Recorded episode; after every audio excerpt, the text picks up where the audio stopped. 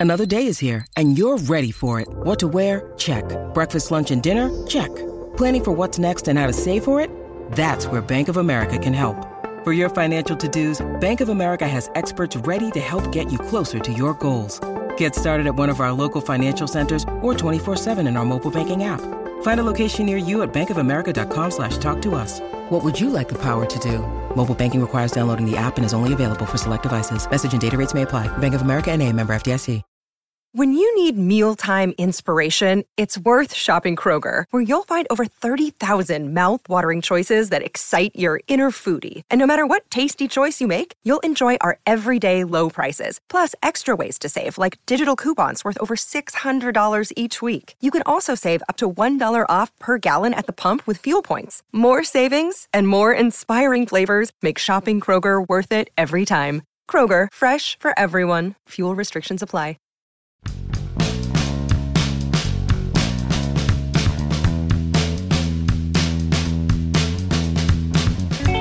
Hey, Colin Moran had an RBI single with two outs.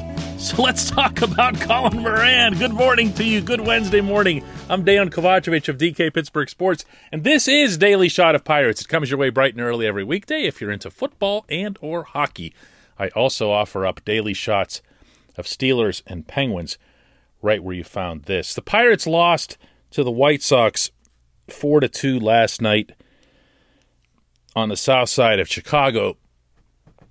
And the game was whatever. It was 2 2, and then Derek Shelton came and yanked out Bryce Wilson way too early. He was at 69 pitches. Even though he's coming back from arm fatigue, they've usually been doing that at around the 75 pitch mark. He let a couple of guys on on real soft hits, let the kid try to get out of it.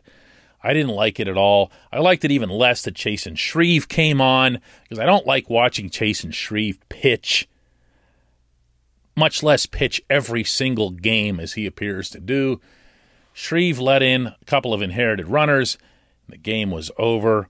Let's talk about something else. Let's talk about Moran. As noted, he did have a hit. He usually has a hit he's actually a pretty good hitter. I don't know that he gets acknowledged, much less appreciated in Pittsburgh, but this might be the second, at worst, the third best hitter in this lineup. And I don't mean to damn him with faint praise, but he's batting 285. He has seven home runs in 71 games and the number out of that that really leaps out at you is the game count. He's had a series of injuries, uh, only one of which you could realistically assign to, you know, anything that could be his fault, and that was hurting his groin earlier in the season, and I can't even see that. The guy keeps himself in good shape. He's obviously not some elite athlete to watch him on the base paths, but other than that, he got hit in the hand by a pitch he's had some really, really lousy luck. And he knows it. He knows it. He and I had a talk. This was out in San Francisco about a month ago when he was just, again, just trying to work his way back into the lineup. And you could tell that he was sensitive. He he was he was down that happens. That happens when you feel like, and and he does to an extent, you're having a good season, or that you could be having a good season, and then every time you feel like you're getting in the swing of things, no pun intended, the carpet comes out from underneath you. That's exasperating. That's really, really tough on a professional athlete at that level. Moran's 28, and his name almost never comes up in any discussion or debate about the future of the Pirates. He's affordable, eminently affordable, I think, over the next three years. He doesn't have to go anywhere. He could conceivably stay here and play multiple positions if needed. Again, he's not you know, Mr. Nimble out there, but he's shown to be a pretty decent first baseman, I think. And he didn't embarrass himself at third, it's just that he didn't have any range. So he could be a backup there. He's even played some outfield, and he's done that in Pittsburgh. So if your worst case scenario is that you have him around and he's a bench guy, that's okay. But beyond that, you can't rule out that he'd be your starting first baseman. And I'm not talking about next year, I'm talking about two years from now.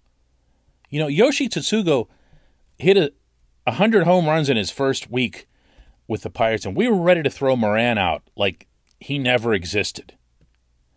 Mason Martin hits a zillion home runs in Altoona, and we're ready to throw out, well, we're ready to throw out our Willie Stargell statue whenever a kid does it, even if it's way down in double A. But the fact of the matter is, having a left handed hitting first baseman who's dependable, who's professional, who's consistent, as Moran has shown to be with his production, that's not something that you just discard every time another shiny object passes by.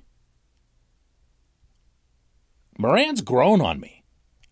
Uh, I'm not going to lie. Maybe I held it against him that he was part of the Gerrit Cole trade. Maybe it's unfair that anybody would have any expectations of the various individuals acquired in that trade, given what went in the other direction. But he's grown on me. He's he's become, I think, a pretty good ball player.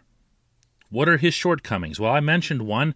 Another one was supposed to be that he couldn't hit lefties. He's done okay. He's done okay against lefties. No one looks at Moran now and thinks, oh, strictly platoon guy, platoon guy. That was something that I heard from Clint Hurdle a lot when he was acquired initially. It's something that I heard a little bit of from Derek Shelton, but not as much. And you're seeing him bat in all situations, and he's been, I'll use the word again, a professional. He's become somebody that you could make a pretty reasonable projection around. You know, Tsutsugo is, we'll see. You know, he didn't look so spectacular last night. Martin strikes out half the time he's up. That's problematic in double A. Imagine what it'll be in triple A. And then imagine from there what it'll be in the majors. I'm not burying him, but he's got work to do. The most certain of all the commodities that this franchise has at first base is the guy they're sending out there pretty much every night right now. When we come back, just one question.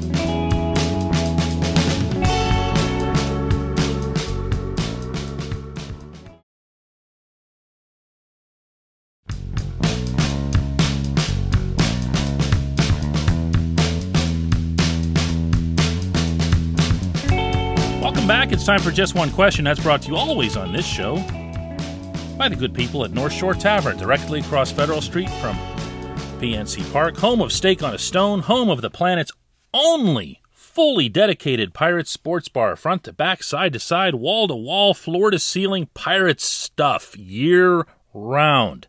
Doesn't mean they don't show other sports on the TVs, they do, but when you go in there, whether the Pirates are at home or like they are right now on the road, you're guaranteed to find baseball, and you're pretty much guaranteed to find other baseball fans.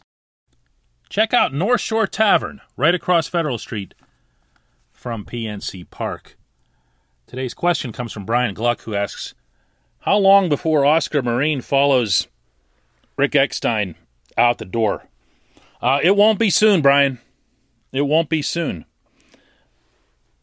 Oscar is in a different category than the hitting coach was in the sense that Oscar was hired by this group. That's always, always, always a factor. And if you heard my August 12th episode of Daily Shot of Pirates when I called for Eckstein's firing, it was one of the main points that I underscored at the time. Eckstein wasn't their guy. He wasn't hired by Ben Cherington and Derek Shelton what happened back then. And I found this out from the players themselves Josh Bell, Adam Frazier, and a handful of other guys approached management, ownership really, at the time that people were being brought in to replace everyone who'd gotten fired, and they really, really wanted Eckstein to stay. And if you look at how they performed in 2019, it made sense. He showed them some things that worked. I documented those at the time. It was a focus on a certain quadrant of the strike zone. Don't swing if it isn't exactly right there. Go ahead and take strikes if you need to. Take the pitch you don't like and swing violently at the one that you do. And for a good while, that worked really well for all those guys.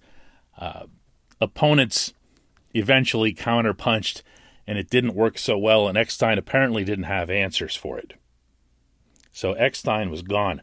Oscar, this is this is a different thing. Oscar was brought in not only as major league pitching coach, but as Mr. Pitching Everything for the entire system. Uh, his methodologies, his processes are being applied from the floor up, meaning from DSL ball, Dominican Summer League, uh, to what you're seeing in Bradenton, to instructional leagues, to the guys who pitched last night in Chicago, to whatever it is that Bryce Wilson's applying. So you're not going to see an evaluation, I think, with this individual that's ever as simplistic as, well, look at the team ERA in Pittsburgh. It's just not going to be like that. He's going to work principally with the guys who are in Pittsburgh. Obviously, that's who he's seeing and spending time with on a daily basis. And he's going to work with them equally. He's going to spend as much time with Chasen Shreve as he will with pitchers who matter toward the future. That's just the nature of the way that occupation works. But his overarching philosophy and some of the things that he's brought in in terms of biomechanics and the way uh, arm motions and movements get studied and analyzed and broken down. Uh, that's not something that you just throw out because of something that you see happening at the big league level. I know that's going to feel counterintuitive, especially when this team does become more competitive, and you'll see a case like a Mitch Keller where, where you'll say, wow, I mean, he can't bring the best thing out of him. That's kind of the old school way where, with where pitching coaches used to be. Uh, when Spin Williams eventually couldn't get the best out of Oliver Perez, he was gone. When Ray Searage couldn't get the best out of Gerrit Cole or Tyler Glasnow, he was gone. That's really not what this is setting up to be. I appreciate the question. I appreciate everybody listening to Daily Shot of Pirates, and let's do another one tomorrow.